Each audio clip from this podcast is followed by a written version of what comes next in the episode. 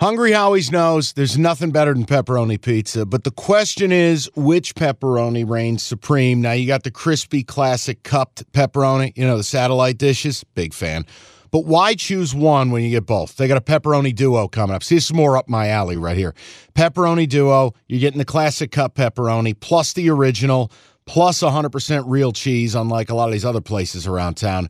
Get a large pepperoni duo, $9.99 only at Hungry Howie's. You realize we spend a third of our life sleeping? I know stuck in traffic was a good guess too, but now that you know you sleep so much, why aren't you sleeping on the most comfortable mattress arguably made in America? A brand new iComfort Eco by Serta. It's supportive and designed to keep you cool, comfortable, and feeling restored. Or check out Serta's Perfect Sleeper for pressure relieving comfort and support while maintaining a balanced temperature. Serta mattresses made right here in Michigan, and they have been for over 110 years. Go to Serta.com. Find a retailer near you. That's Serta.com. All right, the next matchup. We are past Christmas. Oh my God, there's more. All right, you, you cap this game. I'm going to order my lunch. I've had enough. All right, the next you're, you're game. stressing me out now. This this I've next given so much, Evan. the next one is the First Responders Bowl. Show a little respect, Michael. First Responders Bowl. This is Texas State and Rice. This is at 5:30 on December 26th, and uh, Texas State's laying five and a half points. This is a relatively safe game to bet from this standpoint. You don't have a ton of transfer portal guys. You don't have a lot of opt outs. The couple things I want to hit on here are the quarterbacks.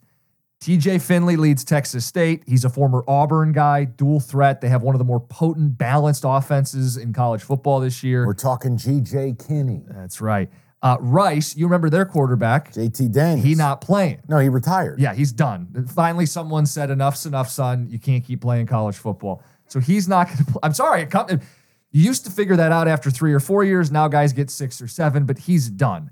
So whether you think that's priced in or not, they are down to a backup quarterback. I like Texas State. I'll lay the five and a half points. I think they can put up enough points to cover the number. Um, I did not have an opinion on this game. I don't know enough about Rice's backup. I, I don't look Texas State. Didn't they finish the year getting 80 put on them by Arkansas State? Sounds right. Yeah. I well, I, okay. You say that flippantly. That just terrifies me. I, I can't.